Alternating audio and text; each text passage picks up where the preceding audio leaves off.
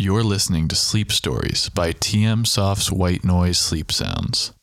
Today I'll be reading The Red-Headed League from Sherlock Holmes by Arthur Conan Doyle.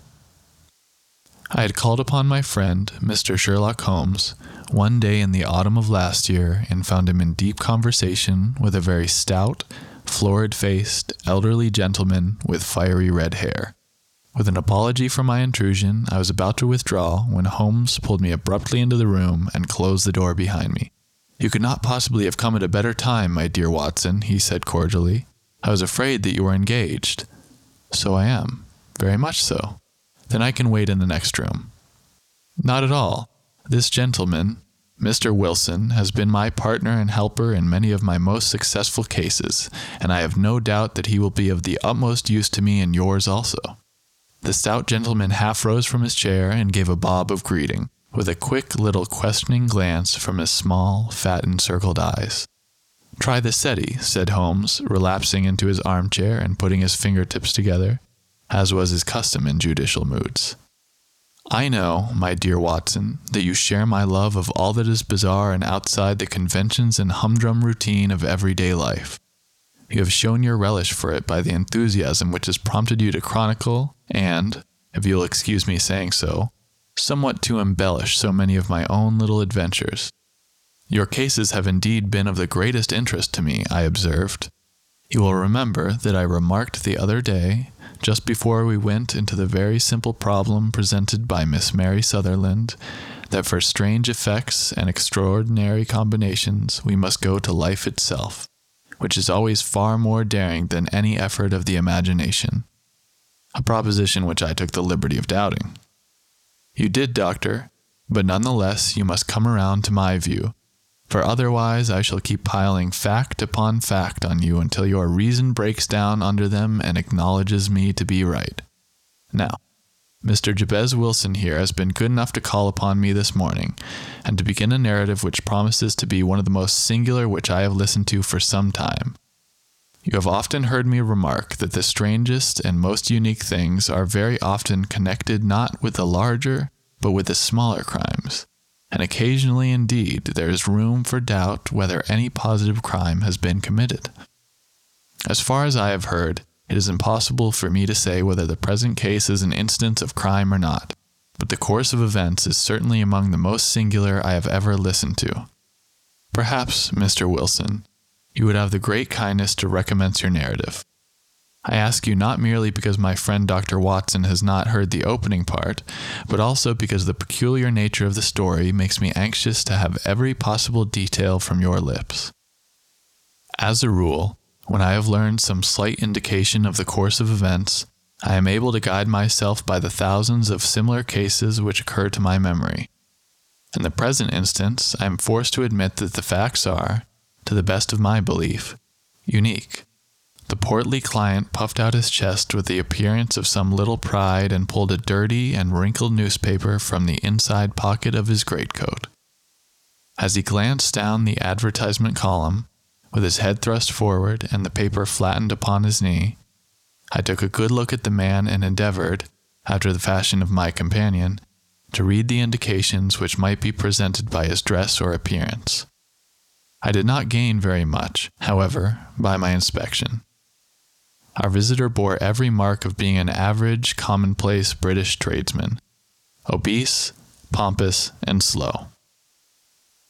He wore rather baggy gray shepherd's check trousers, a not over clean black frock coat, unbuttoned in the front, and a drab waistcoat with a heavy, brassy Albert chain and a square, pierced bit of metal dangling down as an ornament. A frayed top hat and a faded brown overcoat with a wrinkled velvet collar lay upon a chair beside him. Altogether, look as I would, there was nothing remarkable about the man save his blazing red head and the expression of extreme chagrin and discontent upon his features. Sherlock Holmes's quick eye took in my occupation, and he shook his head with a smile as he noticed my questioning glances. Beyond the obvious facts that he has at some time done manual labor, that he takes snuff, that he is a Freemason, that he has been in China, and that he has done a considerable amount of writing lately, I can deduce nothing else. Mr. Jabez Wilson started up in his chair with his forefinger upon a paper, but his eyes upon my companion. How, in the name of good fortune, did you know all that, Mr. Holmes? he asked. How did you know, for example, that I did manual labor? It's as true as gospel, for I began as a ship's carpenter. Your hands, my dear sir. Your right hand is quite a size larger than your left. You have worked with it, and the muscles are more developed. Well, the snuff then, and the Freemasonry. I wouldn't insult your intelligence by telling you how I read that, especially as, rather against the strict rules of your order, you use an arc and compass breastpin. Ah, of course, I forgot that. But the writing? What else can be indicated by that right cuff so very shiny for five inches, and the left one with a smooth patch near the elbow where you rested upon the desk? Well, but China? The fish that you have tattooed immediately above your right wrist could have only been done in China. I have made a small study of tattoo marks and have even contributed to the literature on the subject. That trick of staining the fish's scales of a delicate pink is quite peculiar to China. When, in addition, I see a Chinese coin hanging from your watch chain, the matter becomes even more simple. Mr. Jabez Wilson laughed heavily. Well, I never, said he. I thought at first you had done something clever, but I see that there was nothing in it after all. I begin to think, Watson, said Holmes, that I make a mistake in explaining omne ignotum pro magnifico. You know, and my poor little reputation, such as it is, will suffer a shipwreck if I am so candid. Can you not find the advertisement, Mr. Wilson? Yes, I have got it now. He answered with his thick red finger planted halfway down the column. Here it is. This is what began it all. You just read it for yourself, sir. I took the paper from him and read as follows To the Red Headed League. On account of the bequest of the late Ezekiah Hopkins of Lebanon, Pennsylvania, USA, there is now another vacancy open which entitles a member of the League to a salary of £4 per week for purely nominal services. All red headed men who are in sound body and mind and above the age of 21 years are eligible, Apply in person on Monday at 11 o'clock to Duncan Ross at the offices of the League, 7 Pope's Court, Fleet Street. What on earth does this mean? I said abruptly after I had twice read over the extraordinary announcement. Holmes chuckled and wriggled in his chair, as was his habit when in high spirits. It's a little bit off the beaten track, isn't it? said he. And now, Mr. Wilson, off you go at scratch and tell us about yourself your household, and the effect which this advertisement had upon your fortunes. You will first make a note, Doctor, of the paper and the date. It is the Morning Chronicle of April 27th, 1890, just two months ago. Very good. Now, Mr. Wilson? Well, it is just as I have been telling you, Mr. Sherlock Holmes, said Jabez Wilson, mopping his forehead. I have a very small pawnbroker's business at Coburg Square near the city. It's not a very large affair, and of late years it's not done more than just give me a living. I used to be able to keep two assistants, but now I can only keep one.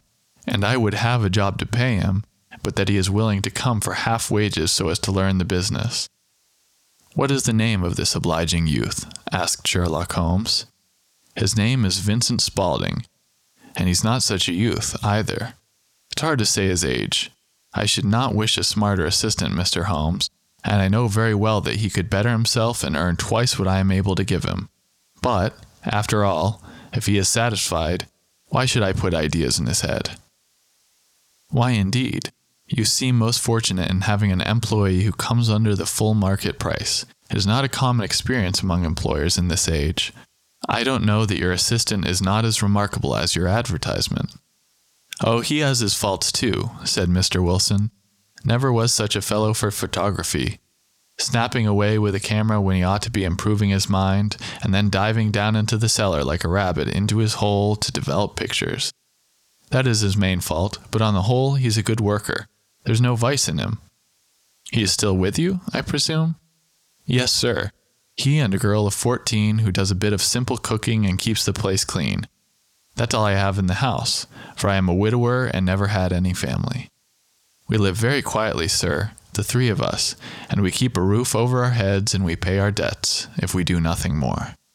The first thing that put us out was that advertisement.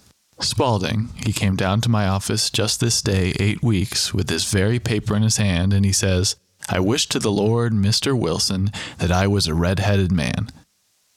Why is that? I asks. Why, says he, here's another vacancy on the League of Red Headed Men. It's worth quite a little fortune to any man who gets it, and, I understand, there are more vacancies than there are men, so the trustees are at their wits' end with what to do with this money. If my hair would only change color, here's a nice little crib all ready for me to step into. Why, what is it then? I asked. You see, Mr. Holmes, I am a very stay at home man, and as my business came to me instead of me having to go to it, I was often weeks on end without putting my foot over the doormat. And that way I didn't know much of what was going on outside, and I always was glad of a bit of news. Have you never heard of the League of the Red Headed Men? he asked with eyes open. Never. Why, I wonder at that, for you are eligible yourself for one of the vacancies. And what are they worth? I asked. Oh, merely a couple of hundred a year, but the work is slight, and it need not interfere very much with one's other occupations. Well, you can easily think that that made me prick up my ears, for the business has not been over good for some years, and an extra couple of hundred would have been very handy. Tell me all about it, said I. Well, said he, showing me the advertisement, you can see for yourself that the League has vacancy, and there is the address where you should apply for the particulars. As far as I can make out, the League was founded by an American millionaire, Ezekiah Hopkins, who was very peculiar in his ways. He was himself red headed and had a great sympathy for all red headed men. So, when he died, it was found that he had left his enormous fortune in the hands of trustees, with the instructions to apply the interest to the providing of easy berths to men whose hair is of that color. From all I hear, it is splendid pay and very little to do. But, said I, there would be millions of red headed men who would apply. Not so many as you might think, he answered. You see, it is really confined to Londoners and to grown men. This American had started from London when he was young, and he wanted to do the old town a good turn. Then again, I've heard it is no use your applying if your hair is light red, or dark red, or anything but real bright, blazing, fiery red. Now, if you cared to apply, Mr. Wilson, you would just walk in, but perhaps it would hardly be worth your while to put yourself out of the way for the sake of a few hundred pounds. Now, it is a fact, gentlemen, as you may see for yourself, that my hair is of a very full and rich tint, so that it seemed to me that if there was to be any competition in the matter, I stood a good chance as any man that I had ever met. Vincent Spaulding seemed to know so much about it that I thought he might prove useful, so I just ordered him to put up the shutters for the day and come right away with me. He was very willing to have a holiday, so we shut the business up and started off for the address that was given to us in the advertisement. I never hope to see such a sight as that again, Mr. Holmes. From north, south, east, and west, every man who had a shade of red in his hair had tramped into the city to answer the advertisement. Fleet Street was choked with red headed folk, and Pope's Court looked like Coster's orange barrow. I should not have thought there were so many in the whole country as were brought together by a single advertisement. Every shade of color they were straw, lemon, orange, brick, Irish setter, liver, clay. But, as Spaulding said, there were not many who had the real vivid flame colored tint. When I saw how many were waiting, I would have given it up in despair, but Spaulding would not hear of it. How he did it, I could not imagine, but he pushed and pulled and butted until he got me through the crowd and right up to the steps which led to the office. There was a double stream upon the stair, some going up in hope and some coming back dejected, but we wedged in as well as we could and soon found ourselves in the office. Your experience has been a most entertaining one, remarked Holmes as his client paused and refreshed his memory with a huge pinch of snuff. Pray, continue your very interesting statement. There was nothing in the office but a couple of wooden chairs and a deal table, behind which sat a small man with a beard that was even redder than mine. He said a few words to each candidate as he came up, and then he always managed to find some fault in them which would disqualify them. Getting a vacancy did not seem to be such a very easy matter, after all.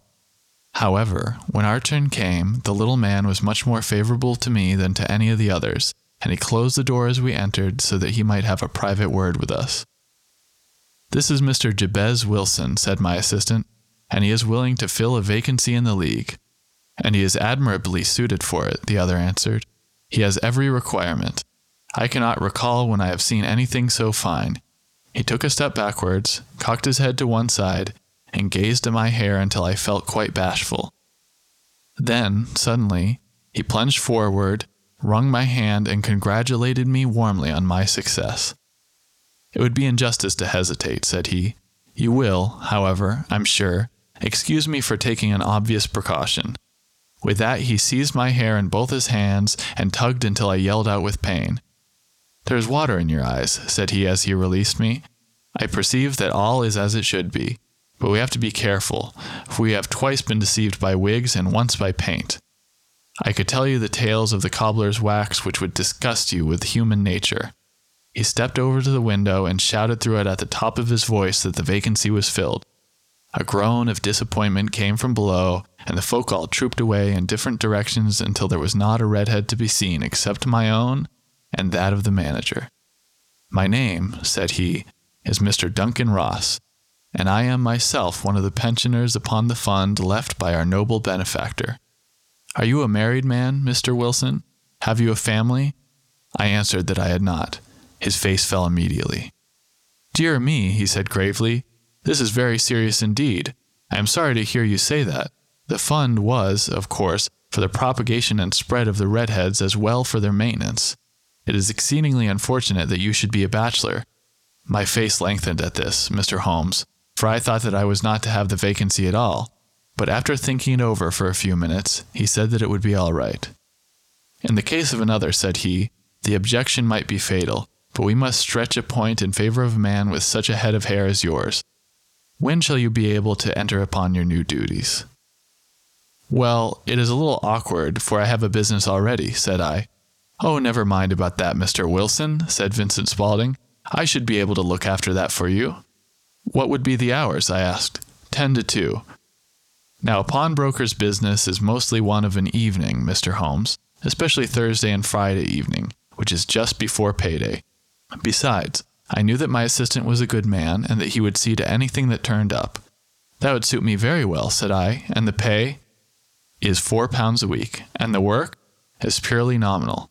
What do you call purely nominal? Well, you have to be in the office, or at least in the building, the whole time. If you leave, you forfeit your whole position forever. The will is very clear upon that point. You don't comply with the conditions if you budge from the office during that time.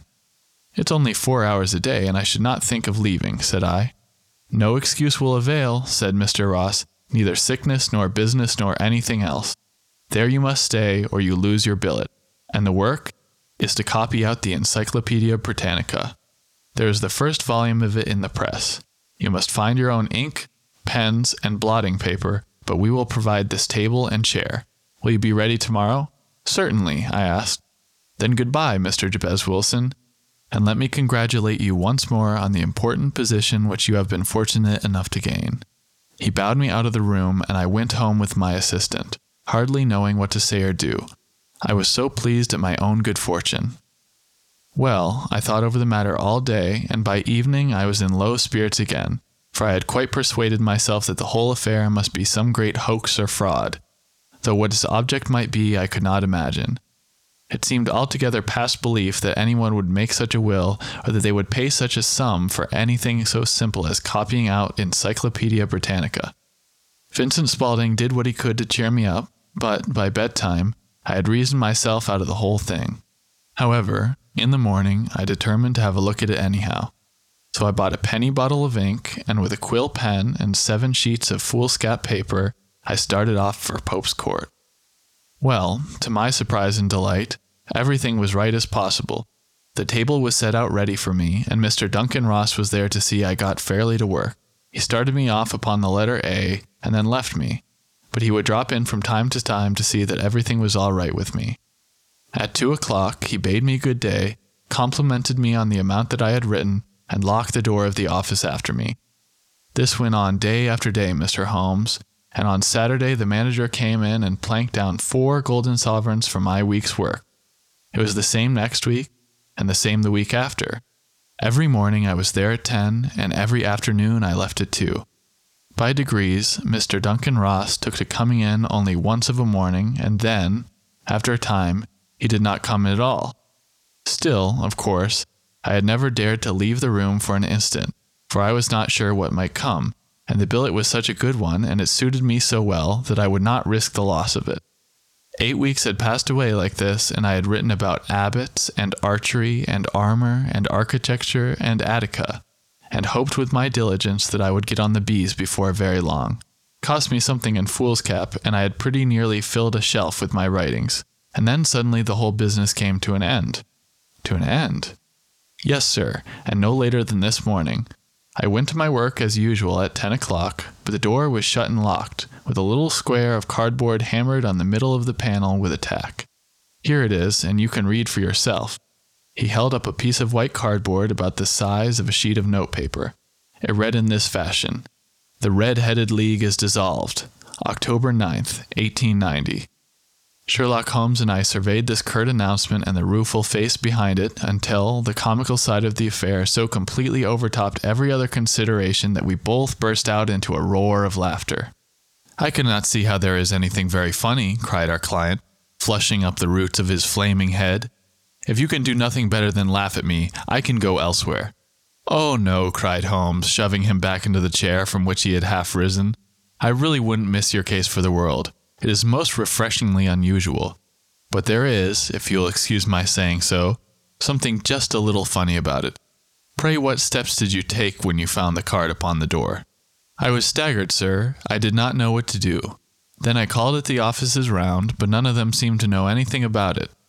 Finally, I went to the landlord, who is an accountant living on the ground floor, and I asked him if he could tell me what had become of the Red Headed League. He said he had never heard of any such body. Then I asked him who Mr. Duncan Ross was. He answered that the name was new to him. Well, said I, the gentleman at number four. What, the red headed man? Yes. Oh, said he, his name was William Morris. He was a solicitor, and he was using my room as a temporary convenience until his new premises were ready. He moved out yesterday. Where can I find him? Oh, at his new offices. He did tell me the address. Yes, 17 King Edward Street near St. Paul's.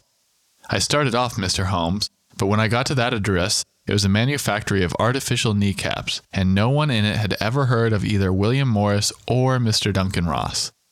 And what did you do? asked Holmes. I went home to Saxe Coburg Square and I took the advice of my assistant. But he could not help me in any way. He could only say that if I waited, I should hear by post. But that was not quite good enough, Mr. Holmes. I did not wish to lose such a place without a struggle. So, as I had heard that you were good enough to give advice to poor folk who were in need of it, I came right away to you. And you did very wisely, said Holmes. Your case is an exceedingly remarkable one, and I shall be happy to look into it. From what you have told me, I think that it might be possible that graver issues hang from it than might first sight appear. Grave enough, said Mr. Jabez Wilson. Why, I have lost four pound a week. As far as you are personally concerned, remarked Holmes, I do not see that you have any grievance against this extraordinary league. On the contrary, you are, as I understand, richer by some thirty pounds, to say nothing of the minute knowledge which you have gained on every subject that comes under the letter A. You have lost nothing by them.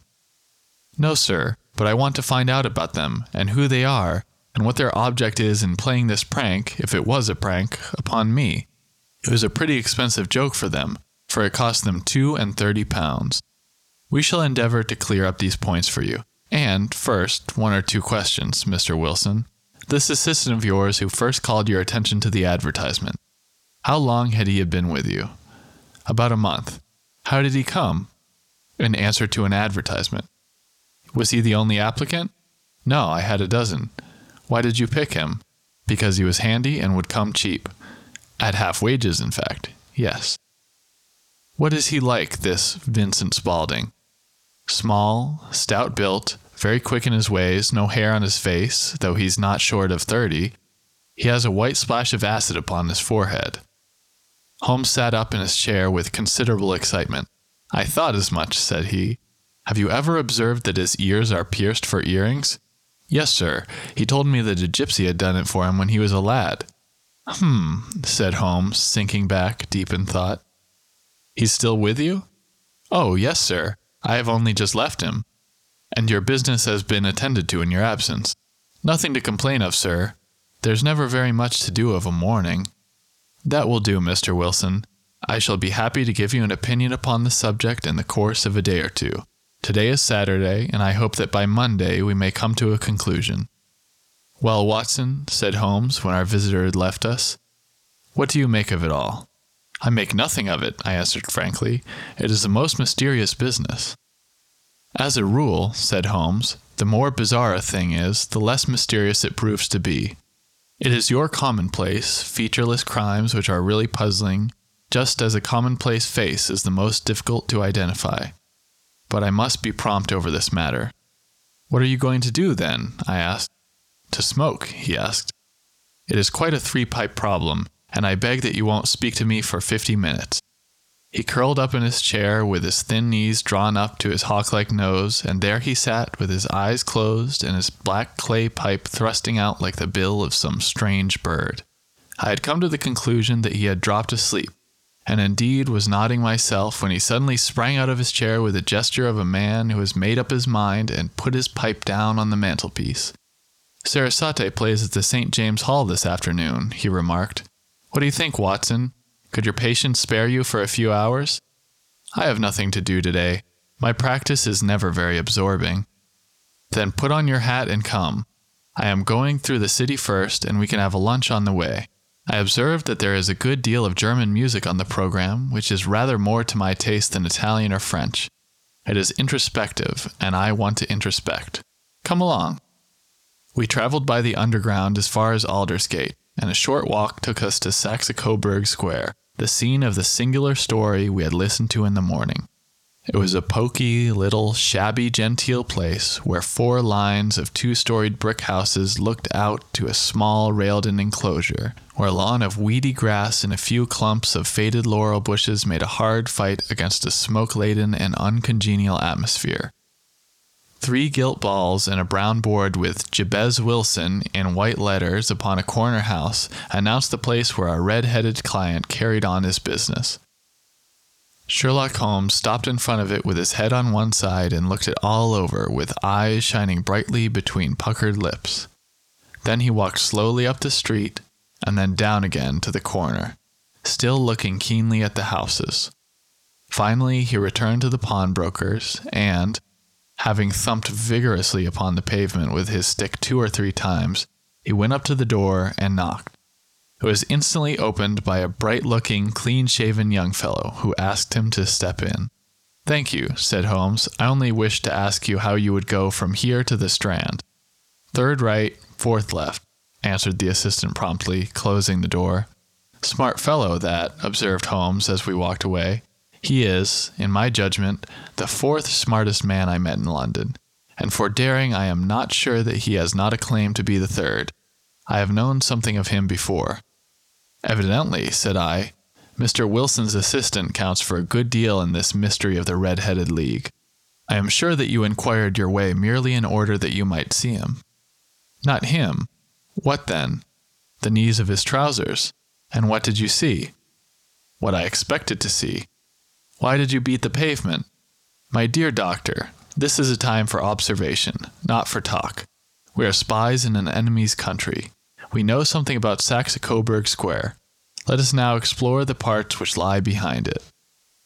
The road in which we found ourselves as we turned round the corner from the retired Saxe Coburg Square presented as a great contrast to it as the front of a picture does to the back. It was one of the main arteries which conveyed the traffic of the city to the north and west. The roadway was blocked with an immense stream of commerce flowing in a double tide inward and outward, while the footpaths were black with the hurrying swarm of pedestrians. It was difficult to realize as we looked at the line of fine shops and stately business premises that they really abutted on the other side upon the faded and stagnant square which we had just quitted. Let me see, said Holmes, standing at the corner and glancing along the line. I should like just to remember the order of the houses here. It is a hobby of mine to have an exact knowledge of London, There's Mortimer's, the tobacconist, the newspaper shop, the Coburg branch of the city, and the suburban bank, the vegetarian restaurant, and McFarlane's, a carriage building depot that carries us right on to the other block. And now, Doctor, we've done our work. So it is time we had some play a sandwich and a cup of coffee, then off to violin land, where all is sweetness and delicacy and harmony, and there are no red headed clients to vex us with their conundrums. My friend was a very enthusiastic musician, being himself not only a very capable performer, but a composer of no ordinary merit.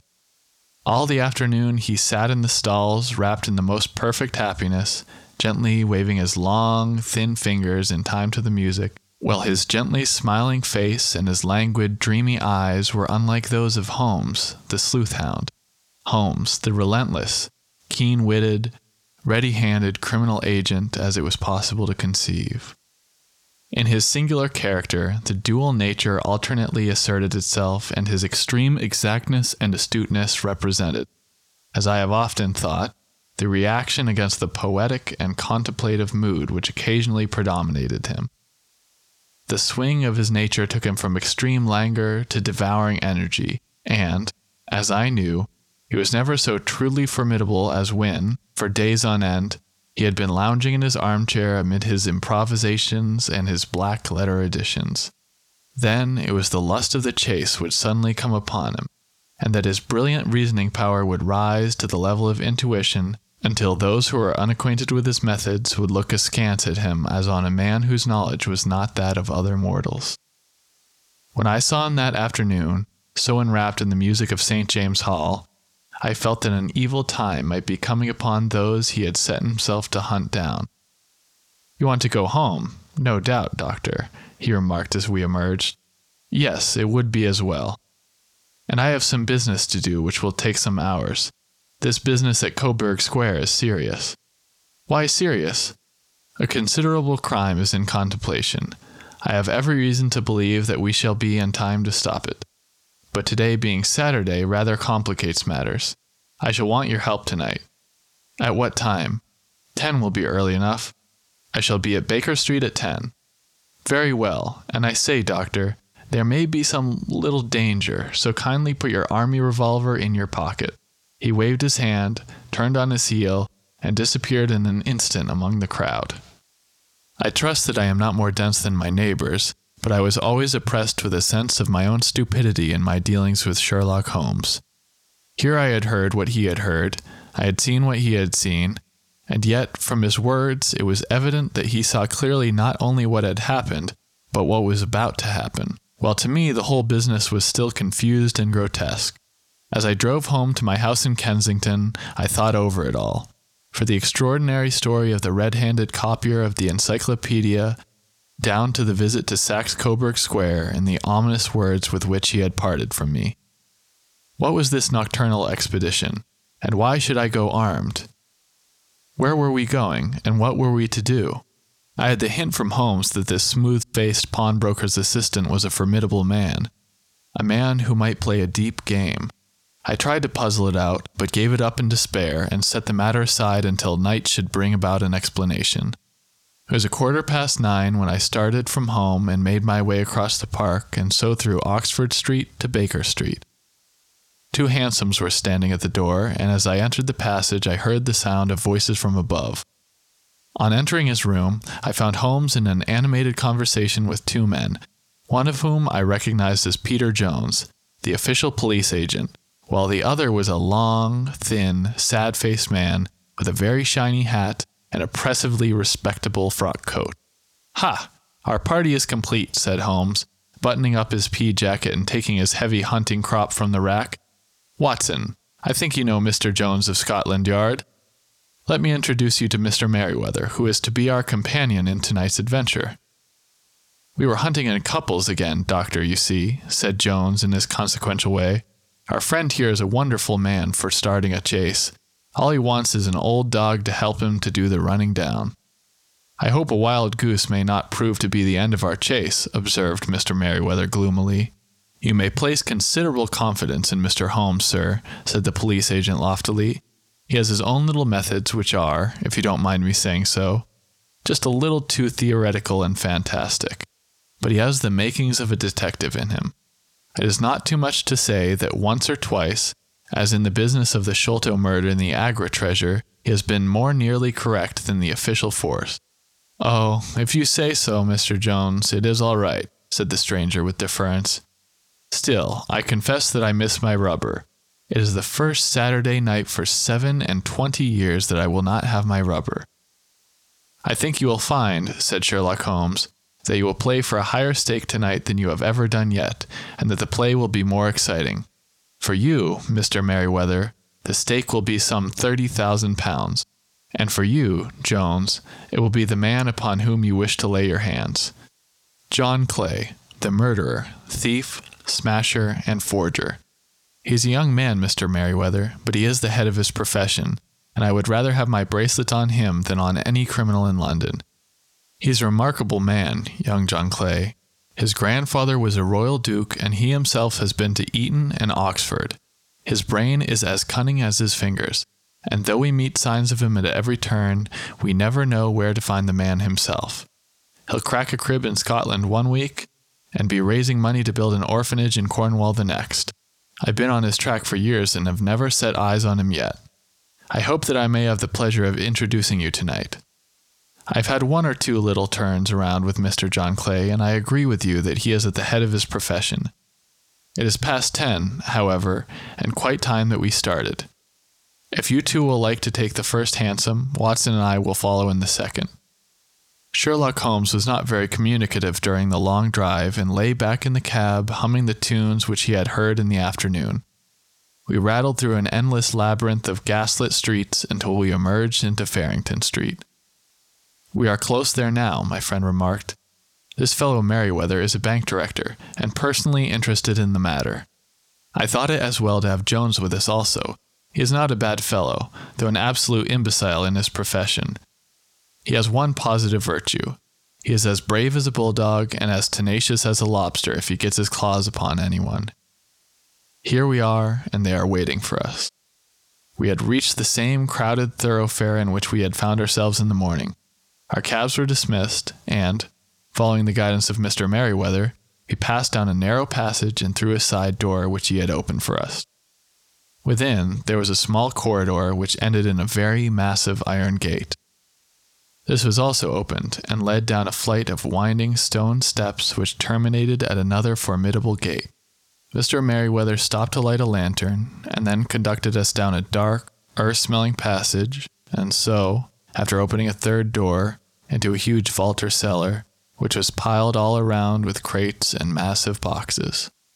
You are not very vulnerable from above, Holmes remarked as he held up the lantern and gazed about him.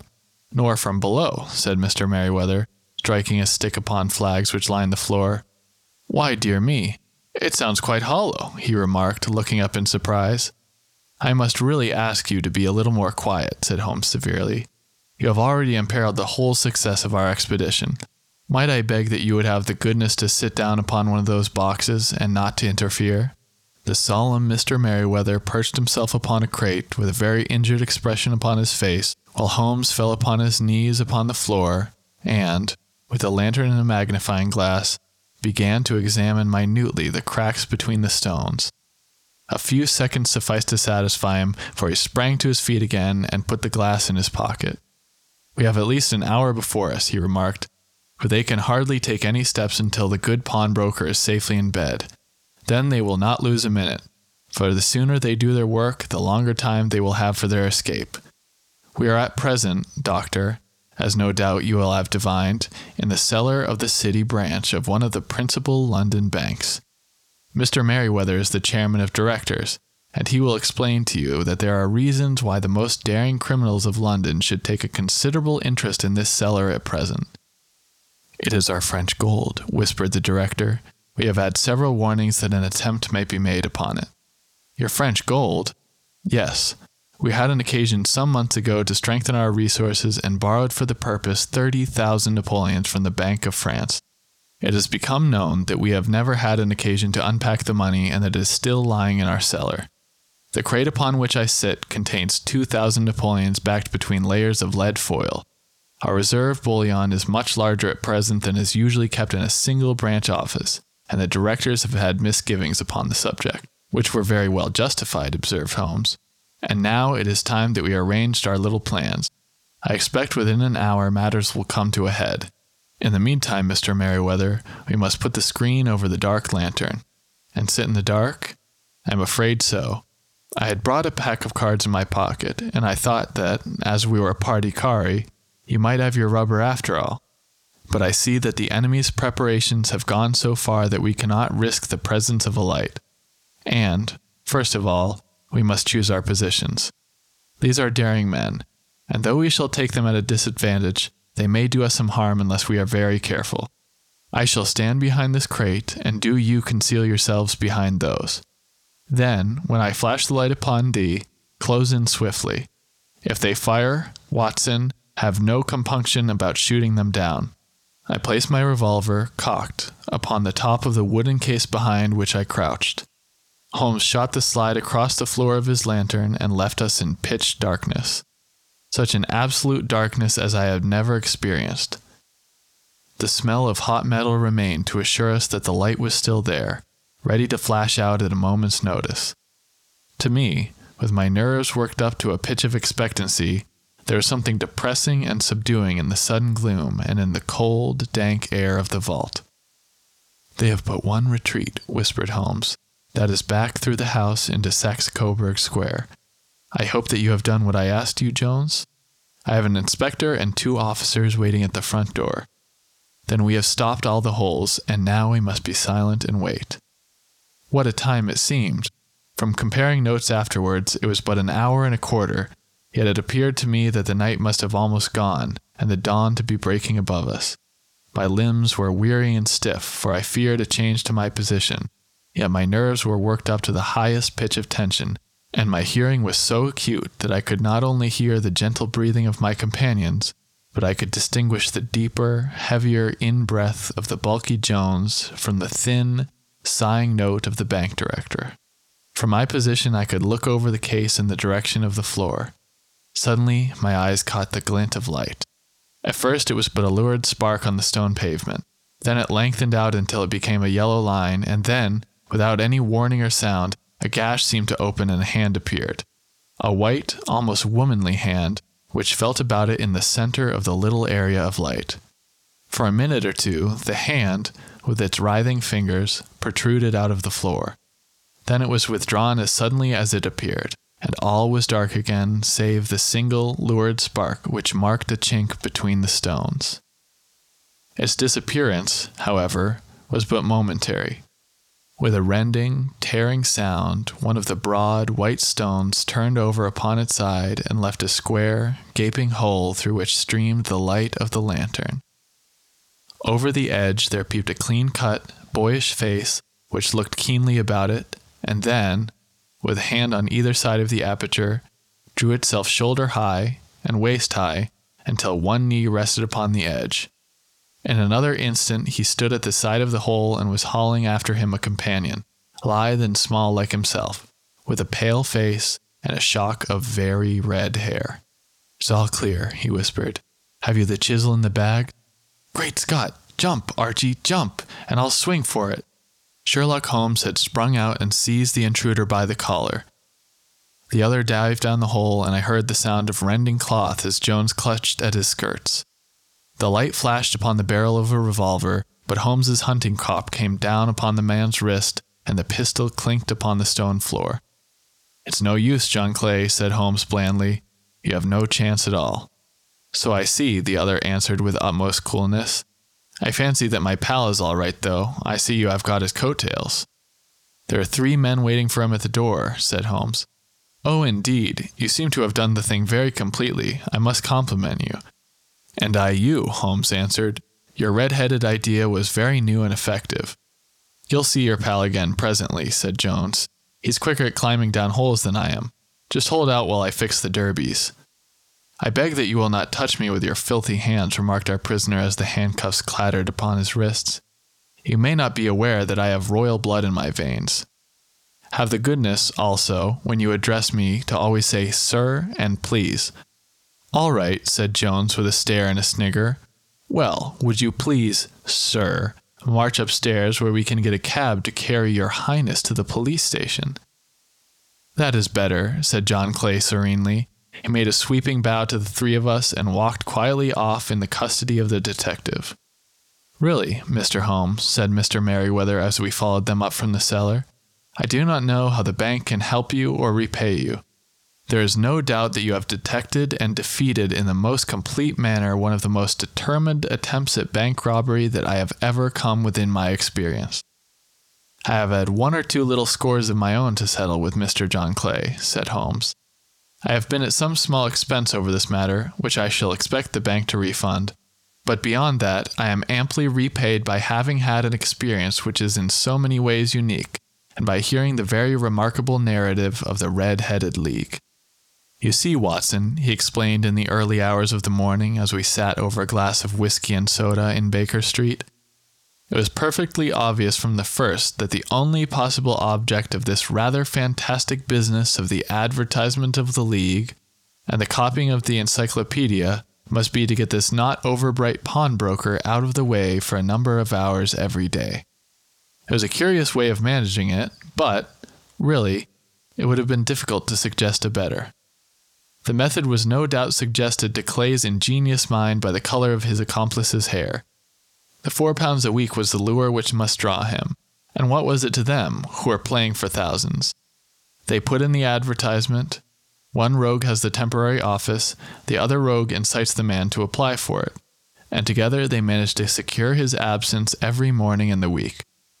From the time I heard of the assistant having come for half wages, it was obvious to me that he had some strong motivation for securing the situation. But how could you guess what his motive was? Had there been women in the house, I should have suggested a mere vulgar intrigue. That, however, was out of the question. The man's business was a small one, and there was nothing in his house which could account for such elaborate preparations and such an expenditure as they were at. It must, then, be something out of the house. What could it be? I thought of the assistant's fondness for photography, and his trick of vanishing into the cellar. The cellar! There was the end of this tangled clue. Then I made inquiries as to this mysterious assistant and found that I had to deal with one of the coolest and most daring criminals in London. He was doing something in the cellar, something which took many hours a day for months on end. What could it be, once more? I could think of nothing save for that he was running a tunnel to some other building. So far I had got when we went to visit the scene of action.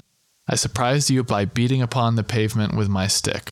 I was ascertaining whether the cellar stretched out in front or behind. It was not in front. Then I rang the bell, and, as I hoped, the assistant answered it. We have had some skirmishes, but we have never set eyes upon each other before. I hardly looked at his face. His knees were what I wished to see. You must yourself have remarked how worn, wrinkled, and stained they were. They spoke of these hours of burrowing. The only remaining point was what they were burrowing for. I walked around the corner, saw the City and Suburban Bank abutted on our friend's premises, and felt that I had solved my problem. When you drove home after the concert, I called upon Scotland Yard and upon the chairman of the bank directors, with the result that you have seen. And how could you tell that they would make their attempt tonight? I asked. Well, when they closed their league offices, that was a sign that they cared no longer about Mr. Jabez Wilson's presence. In other words, that they had completed their tunnel but it was essential that they should use it soon, as it might be discovered, or the bullion might be removed. Saturday would suit them better than any other day, as it would give them two days for their escape. For all those reasons, I expected them to come tonight. You reasoned it out beautifully, I exclaimed in unfeigned admiration. It is so long a chain, and yet every link rings true. It saved me from ennui, he answered, yawning. Alas, I have felt it closing in upon me. My life is spent in one long effort to escape from the commonplaces of existence. These little problems help me to do so. And you are a benefactor of the race, said I. He shrugged his shoulders. Well, perhaps, after all, it is of some little use, he remarked. The man is nothing, mankind is everything, as Gustave Flaubert wrote to George Sand.